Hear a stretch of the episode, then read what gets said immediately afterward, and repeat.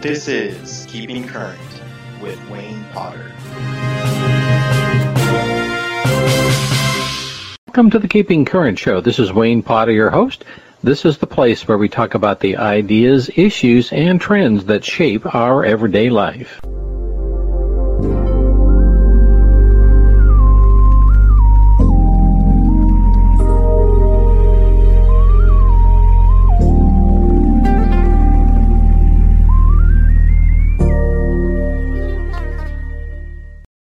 Welcome to the Keeping Current Show. This is Wayne Potter, your host. This is the place where we talk about the ideas, issues, and trends that shape our everyday life.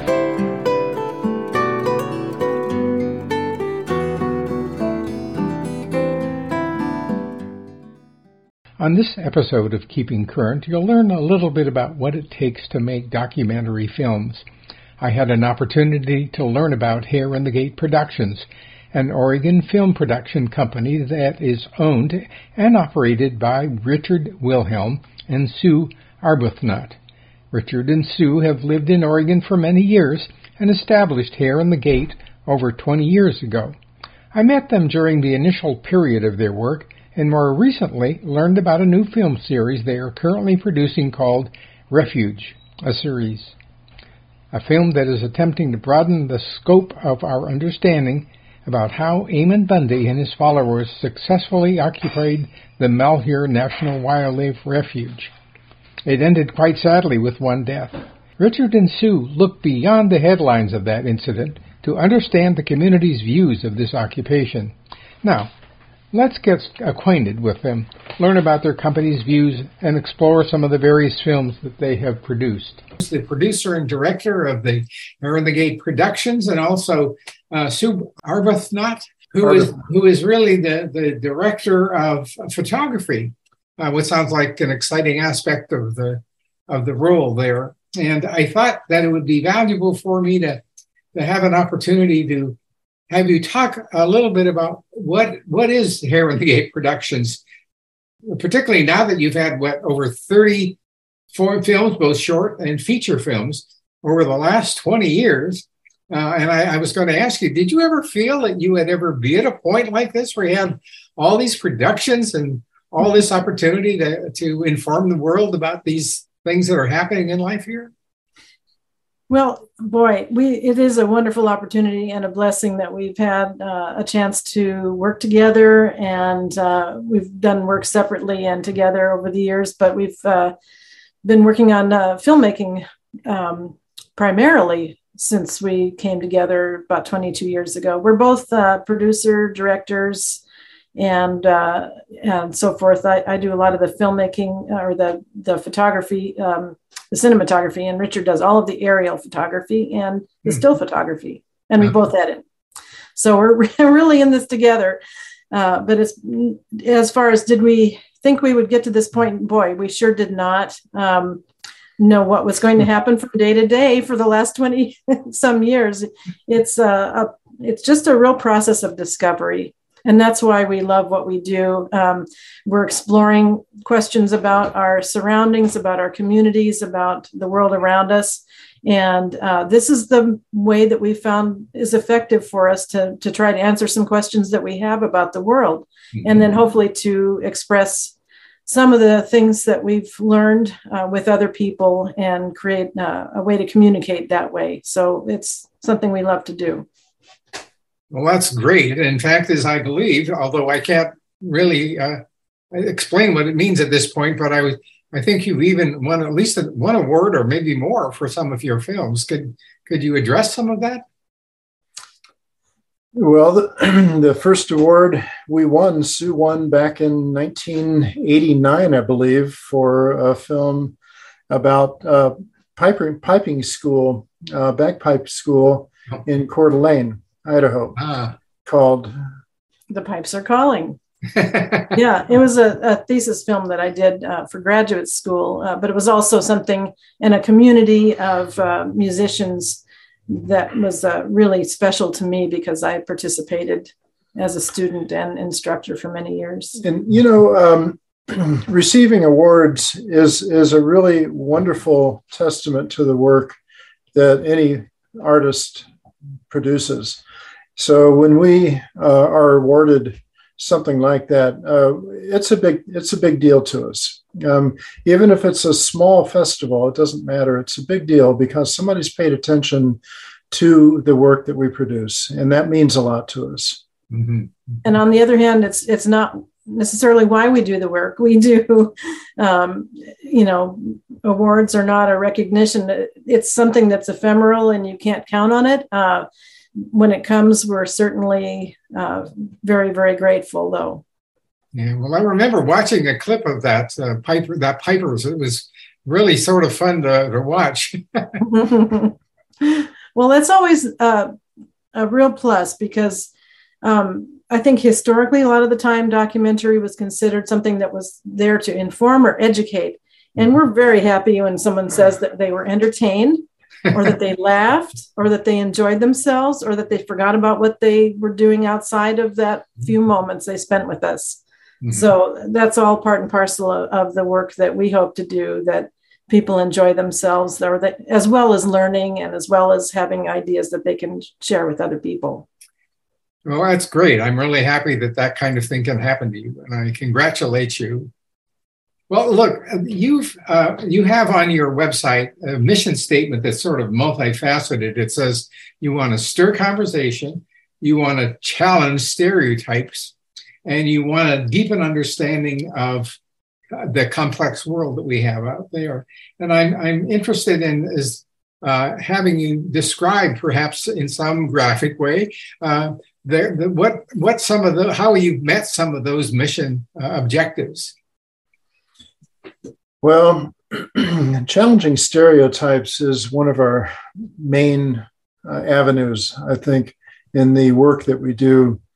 A lot of people come into um, a conversation with pre- preconceived notions and they like to stick with those. Uh, and I think what we like to do is challenge those notions whether they're correct or not is still a is still something that I think we always need to challenge and and uh, reassert if they're if they prove to be accurate. Oftentimes, there's more complexity, and so challenging assertions, I think, and all of that, I think it, it it helps us understand ourselves better, and it helps us understand the person we're speaking with better.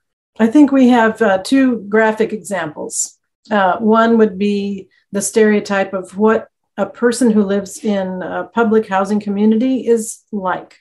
Mm-hmm. Um, as if you could just tidily mm-hmm. draw a box around that kind of person and say, well, this is what a low income uh, renter of a public housing uh, home is like in a community. Uh, we challenged ourselves when we started making the, the first feature film that we made, Imagining Home, in the Columbia Villa neighborhood in North Portland. Um, and we wanted to, we did it very um, eagerly. And we surprised ourselves. We learned a lot.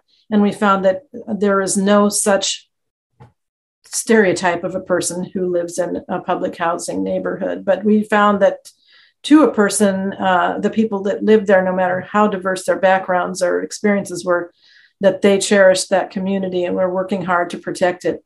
The next uh, example would be the second feature film documentary that we made about a um, small dryland wheat farming community in eastern Washington, and that film was called Dryland. And in that, we were able to challenge stereotypes about what it was like to be a family farmer. And we, f- we found time and time again that people in urban areas had certain sort of specific ideas of about farmers and farming and, and things like that, and, and in just rural communities in general. And so we were able to challenge that by um, showing that our main characters were very complex and very different from what might have been uh, a notion that people had. Um, in our current film, Refuge, we're doing the same thing. Again, it's about a rural community, very almost a frontier community, really, in Eastern Oregon, mm-hmm. Southeastern Oregon. Um, and that's Harney County.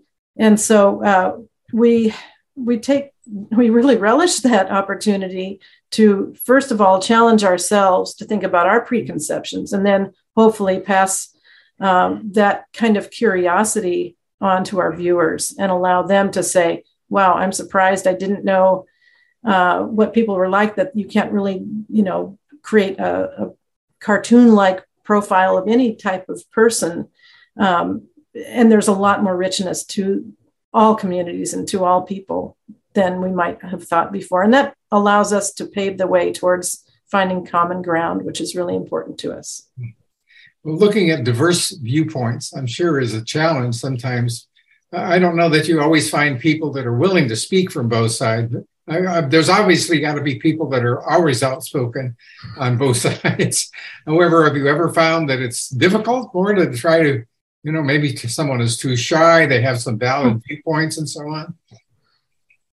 That's um, in our experience when we go in and, and begin talking with somebody, it's out of pure curiosity.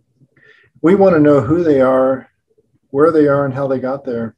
I think the uh, I, I, think the wall gets broken down that way. I think uh, we can actually find common ground almost immediately with anyone. And because of this curiosity, um, I think people are really willing and have been for decades to talk with us.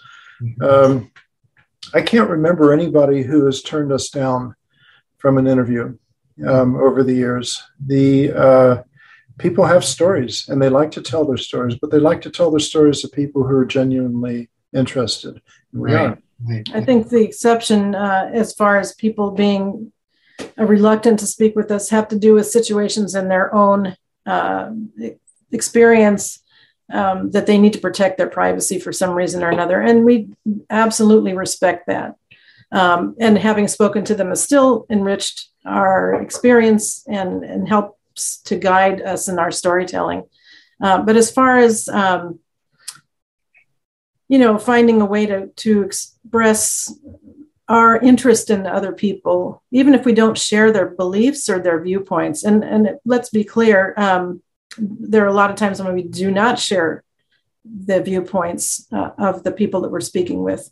And so uh, there's not just a, a neutral kind of equivalency that we apply when we're talking to people. However, we do feel that their viewpoints are valid in helping us try to create a bigger picture of how people got to a place where they are, why they've acted the way they have, even if we don't agree with that, um, but but allowing us to find a certain amount of uh, basic humanity, I guess, in terms of each person's experience, and that really does help us paint the broader picture that we're hoping to paint.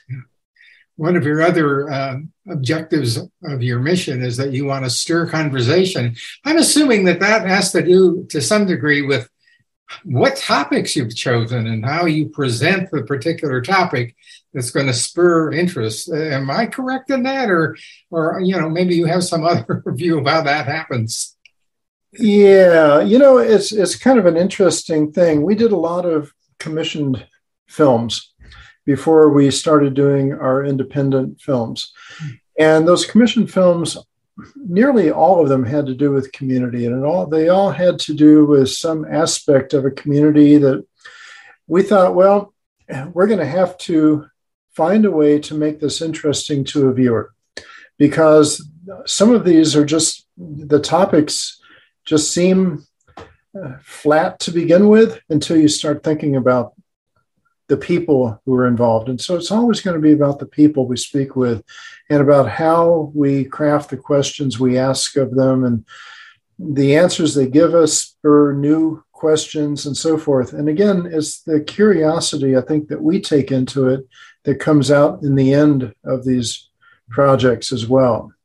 I think it's important uh, when we're talking about spurring conversation. Conversation is the opposite of directing an opinion at someone or directing uh, commentary towards someone um, from an echo chamber, let's say, or from a, a, position of, you know, I will convince you that I am right. That's not conversation. And so conversation entails the most important thing of all, which is listening mm-hmm. and not talking at or to someone, but but conversing with someone and again, this could be across differences of uh, strong differences of opinion, but that's a skill uh, that I think we all could enhance. Speak for myself. Uh, always, always room for improvement there.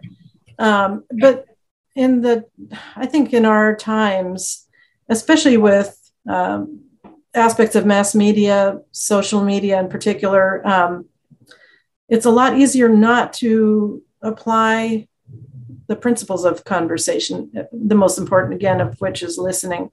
And so, if we can find a way to do that, to create a space where you know people feel comfortable they feel that they can hear something that they don't agree with and they can somehow find something in that place uh, they can at least again acknowledge some of the humanity there and find a way uh, to inform their response having listened to that other point of view. Um, i think that's the really the strong point about documentary film or storytelling as in a wider sense is that it allows us to go into other worlds that we're not familiar with and uh, inhabit those worlds inhabit people's uh, perceptions and ideas. Again you don't have to agree but once having done that uh, conversation can begin and can continue even in difficult terrain that we're in. We have to take the time to be able to do that. And we think that this kind of filmmaking allows uh, for us as filmmakers, but also hopefully our viewers to be able to engage in that process. Now, every media has to filter out the kind of things that they're willing to portray and talk about and so on.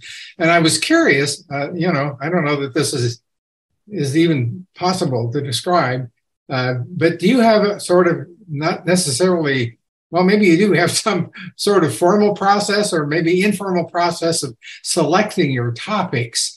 You know, I mean, you had 30 years of uh-huh. practice. I mean, 20 some years, excuse me, 30 films, 20 years. do, do, you well, have any way that you decide on how the heavens name, what are you going to look at? I would have to say that almost without fail, there may be a couple of times the topics have selected us. Oh, okay. yes. yes and uh, that doesn't mean that we're not you know we don't we're not predisposed to becoming interested in certain things that's for sure um, and maybe my first film the thesis film i did on the uh, uh, the piping school was a deliberate choice after years of thinking about doing that and then going to film school but i think a lot of the other films um, richard mentioned that we were commissioned uh, by different organizations to to make films on certain topics but but of course we had to agree. We had to think well this fits into something that we care about. Uh, mm-hmm. but but our feature films i think all three of them have landed in our laps. That's it. Yeah. Well so for instance uh, dryland the one about the eastern washington wheat um, people the uh, time we were on our way up to Coeur d'Alene, driving on Highway 395, and the um, sign on the side of the road said, Lind, Washington, drop in, Mount St. Helens did, Combine Derby, and oh. and uh, Combine rodeo, Demolition Derby, Combine Demolition Derby, and Rodeo. And so we thought, okay, we've got to stop. So we did. We went in and we went in and we started talking with people. And that afternoon, we met two young men uh, whom we followed for almost 10 years um, wow. filming. Yeah. To find out about what farming life was all about and watching them as they grew up into city leader, leaders mm-hmm. and watched as they won the Combine Demolition Derby year after year after year with their combine called Jaws. But you have to see that. And by the way, Mount St. Helens did drop into the tune of two feet uh, in oh, 1980. Oh, so oh, during that time, yeah. yeah. Totally yeah. unplanned. totally unplanned. Um, the first film, uh, Imagining Home, our first feature film, I think where we became acquainted, um, was again the Columbia Villa neighborhood, which was about to be demolished and replaced with the mixed income um, housing um, community neighborhood uh, as part of a national program called Hope Six. And they were about to tear things down starting in 2003. And we read a piece in the Oregonian uh, where a woman who lived just outside of the neighborhood said, well, she'd heard they were going to put a library branch uh, in the new neighborhood and but she would not go there she refused to think about going there and we thought well how could that be possible this is portland we don't have you know, uh, terrifying neighborhoods or, or that kind of thing, and what's going on, and why would she feel this way? So the next day, I think we mm-hmm. uh, jumped in the car and went over there. It's only four miles from our home, and thought, you know, we need to find out what was scaring this person. And we found something very different. So that's where, and the urgency there was that they were about to begin uh, moving families away from the neighborhood uh, within a few weeks. So we had to jump on that project right away.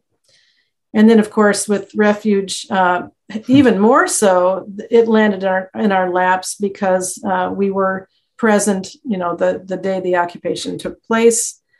Uh, we drove by Safeway that day, which is where we go shopping all the time. In we, Burns. In Burns, right, in Harney County. And um, saw hundreds of people in the parking lot waving flags and speaking on top of flatbed trucks and uh, with megaphones. And and we just realized this is something that is happening here and we don't know exactly what's going to be the result of this uh, but we see some camera trucks showing up from news outfits and that kind of thing. And and we live here. This is our community and it affects us a lot. So we thought we'd better see what's going on. And later that afternoon, we found out that the occupation had started, and we realized we'd better get a hold of some gear and see if we can do something with this. So again, it shows us. Well, that was an immediate need to decide. yeah. yeah, we had to go back and forth to Portland a couple of times to get. We were kind of between equipment. Our camera from the last film was obsolete Oh. Uh, we didn't have a new one. Um, we had a, you know, Richards still camera that shoots some video and, and cell phones. And so we had to go find some gear, make trips back and forth and scurry around and, and put it together as fast as we could. And wow. we did. And that took a while to, to not only to get your equipment, but also to cover the, the topic that you wanted to. Yeah.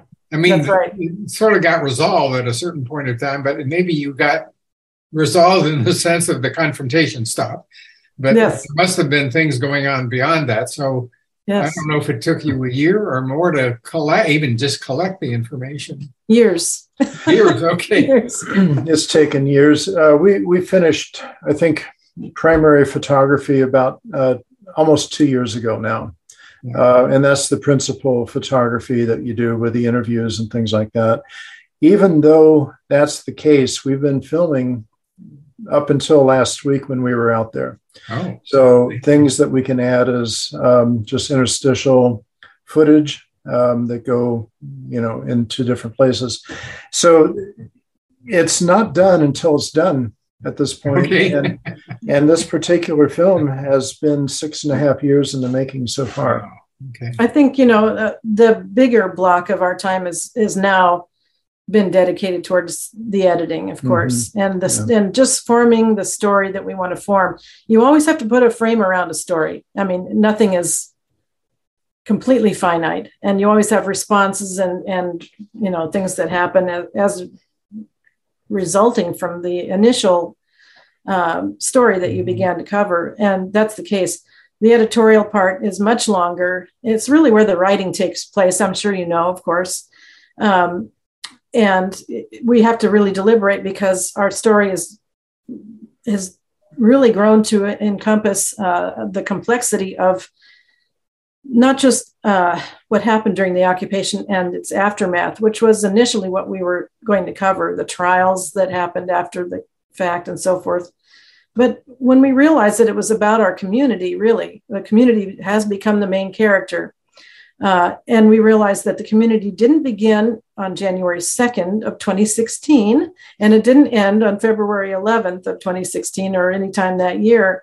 Uh, we we decided that we needed to trace um, some of the history, not comprehensive, but at least some of it, uh, back as far as we could, and that really would span back to what is considered time immemorial, which for the members of the Burns Paiute tribe uh, thousands and thousands of years. Well, hmm. obviously, we don't have footage and much evidence from that time, but we did have the opportunity to speak with some amazing people from that part of the community who could help us understand the uh, the life ways, the cultural ways, the importance of that uh, historic part of Harney County um, moving forward. And then we also needed to look at some of the um, the cultural groups, including settlers that moved west and that kind of thing, mm-hmm. uh, and some of the complexities that obviously took place between different groups, uh, conflicting groups.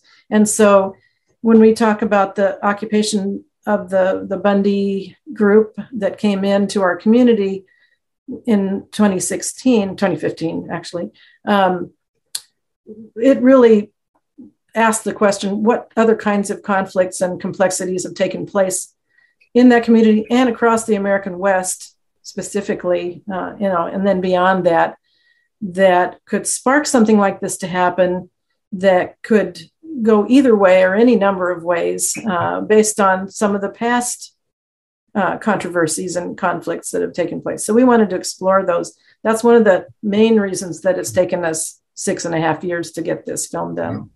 I, I believe you. After you've described all the kinds of research you needed to do, amazing. Yeah. Now, there's a very unique aspect of your website that I encountered, and I, I see that you're now offering streaming views of, of at least two of your uh, primary uh, films. Um, when did that start and, and what motivated you to start that process? You're not only now a filmmaker, but you're a distributor. So oh, it's, it's well, another side of you that seems to be interesting. I'm gonna have to change our business card now. I think, yeah, yeah we're gonna have to add a new line. Um, yeah, you know, it, it's interesting. Um, with the two films we have uh, that are on our website that you mentioned as Imagining Home and Dryland, both of those are available for streaming for personal and for educational use. Uh, we decided to do that. Uh, we had a distributor for each of those two films over the years. When we have a distributor ourselves for our films and we have only one film in each distributor, there's not a lot of attention paid by that distributor to individual films. They have a whole library. And uh, there were no sales, essentially. We, we had very, very few sales through those. And then the distributor takes a 50% cut or whatever it is.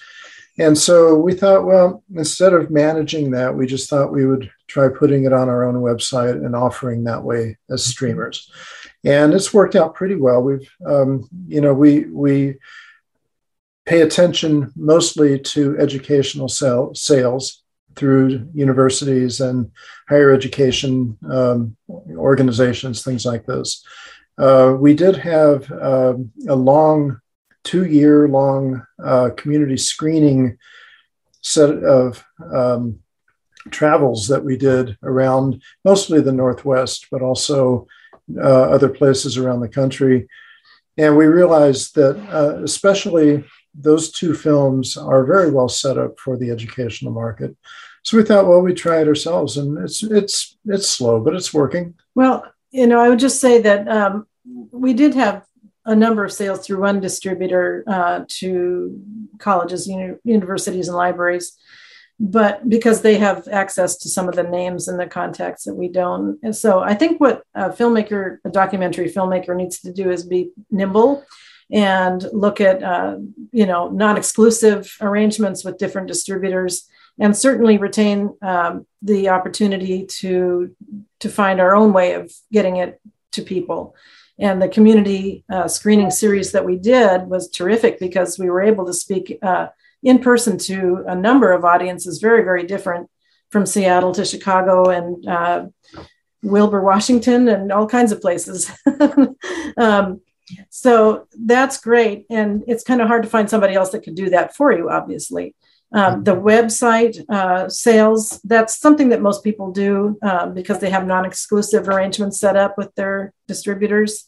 And it's just, again, um, a lot of it depends on your own sweat equity when it goes into, you know, how your work is going to be seen. You have to be able to do a lot of that work yourself. And so um, it's just another opportunity, another tool in the toolbox, really. And so a lot of people are doing that. Mm-hmm. Now, your your newest um, it's called a series. Your refuge series, in in, in sort of in, in, includes in my mind that you're going to have more than one film, or you're going to have do you want to tell me a little bit more about how that's going to work and oh. what it's about? okay, sure. Um, boy, it's yeah, it's a series of uh, episodes within what is considered one film. And so there's an overarching story that will take place um, over a number of hours. so it's a little bit different from the standard length uh, 90 to 120 minute documentary or, or film of any kind. When we decided that we needed to break our piece up into episodes, um, it was because of the complexity and the deeper dive that we were taking into the story of the Harney County community, as well as the occupation and the ramifications that kind of incident might have moving forward in our country's history. Um, so, a lot more to do than we thought we could fit into the standard box of the one off, as they call it, uh, film. Mm-hmm.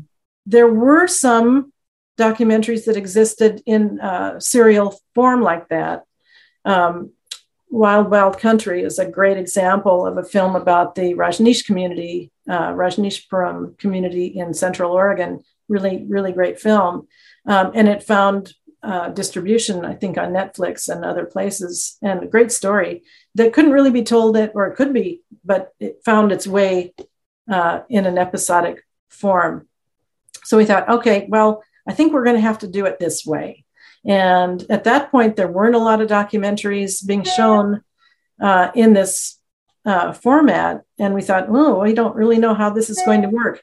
Um, something that changed the landscape a little bit in terms of documentary film was uh, ironically the, the pandemic, you know, 2020 and 2021, where a lot of people were forced to sit home and watch uh, movies on TV and the streaming, right. uh, you know, platforms just really went nuts. And um, we we found that well, hopefully this will stick around until we finish our film because as a you know multi-part um, episodic series, we're going to need a place to go with it, and we don't have any guarantees that it'll be shown by any you know of the familiar uh, services that we've all heard of, but at least we're um, bolstered by the notion that a multi-part, like chapters in a book, I guess, uh, way of storytelling mm-hmm. in a cinematic form can happen, and that people can understand and accept the idea of doing that. So we're we're gratified about that. We'll just see what happens, but uh, that's just what we decided was going to need to um, be the way that we packaged this particular story. Right. Well, you're moving in new directions, it sounds like. Oh, boy. well, so, do you have some sense of when you might have completed this odyssey? Thank you. I like that. It is an odyssey, is isn't it? Yeah. Um, no. Uh, okay. in, a, in a word, no. Um, you never really know. You know, we've been uh, we've been saying, well, it's going to be another six months, and then it's another six months, and so forth. we'd, we'd like to think that by this time next year, this is done and it's out someplace, mm-hmm. and we're happy with it. Right. But dot dot dot. Yeah. Well, you know, one of the th- there are a couple of things that that artists need. Uh, one is uh, certain parameters around you know how you're going to tell your story or how you're going to create your uh, visual art piece or your you know theatrical work or whatever. Some kind of guidelines or parameters so that you don't just have too much freedom because that's just a terrible thing. Uh, the other thing in, that artists really ought to have are deadlines. Mm-hmm. and in this case uh, we don't have that. And it's certainly a double-edged sword because while we've mm-hmm. had work on deadline before many many times in all of our commissioned work and it's um, something we rail against but we also find a blessing. This time we don't.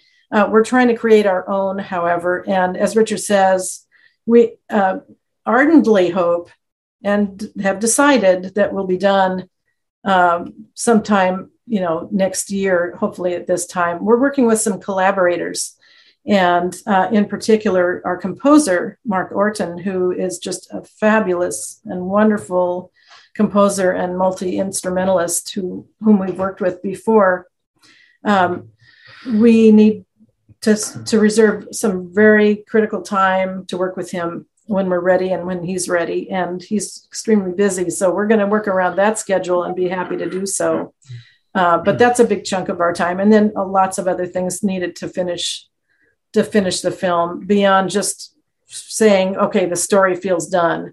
Yeah. So um, we're we're looking forward to that, but and we're absolutely going to be thrilled when we can put a bow around that package. Yeah, one, gonna, I'm running out of my my oh, sure. that I had one more question, and if I don't get an answer in time, I'll check back with you quickly. Okay. Okay. I'm, as I look at the productions that you've uh, made over these many years, it looks like uh, your your uh, effort to uh, affect, um, you know, your understanding of a view of life that may be different from what our normal one uh, is is uh, both reflective of all the kind of things you've done about the Northwest and the state of Oregon and so on uh, and I'd be curious about how you feel uh, um, about the future. Do you sort of have a, this is a big question, do you have a positive view or a negative view or somewhere in between? Um, because you really are, are looking at a whole range of sense of feelings and thoughts about life. You know, I think I think we have settled into the idea that there are a lot of challenges out there, but when you have a challenge, you also have an opportunity. And I think that you know, not making it too simplistic. I think that's a really important aspect to the way we look at life and the way that uh, the way that we produce our work. Um, yeah, there there's a lot of hardship out there. There are a lot of um, a lot of ideas we don't agree with, a lot of actions we don't agree with. There's a lot that we do agree with, but it all I think it all kind of goes toward um, what would we do in a particular situation? And how can we tell the story so somebody else understands that it's not just a simple binary answer it's not just a, always a yes or no black and white good or bad?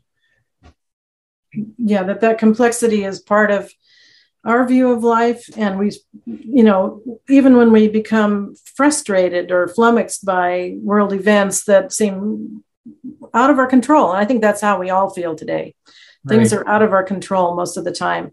What can you do? For us, get busy. We have to get busy. We have to work at telling stories.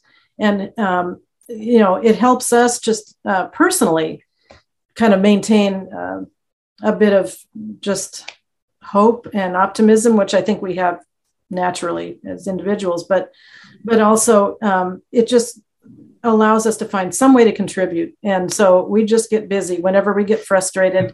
there's always work to do, and it's a, it's a um, safe haven for us. Thank be, Thank you so much for uh, spending this time today with me. It's been wonderful. Uh, it's been very insightful. And uh, I, I, really hope that we have an additional opportunity to interact as you progress in your uh, wonderful work. Now that you've learned a bit about Richard Wilhelm and Sue Arbuthnot, I'd urge you to locate their Hair in the Gate website. Once there, you can find an extensive list of their film productions and live stream two of the most outstanding films entitled Imagining Home and Dryland. You can view them for $3.99 each. You can find out when their current production, Refuge series, will be released. Thanks for taking the time to listen to Keeping Current. Here's till next time. This has been another edition of Keeping Current with Wayne Potter.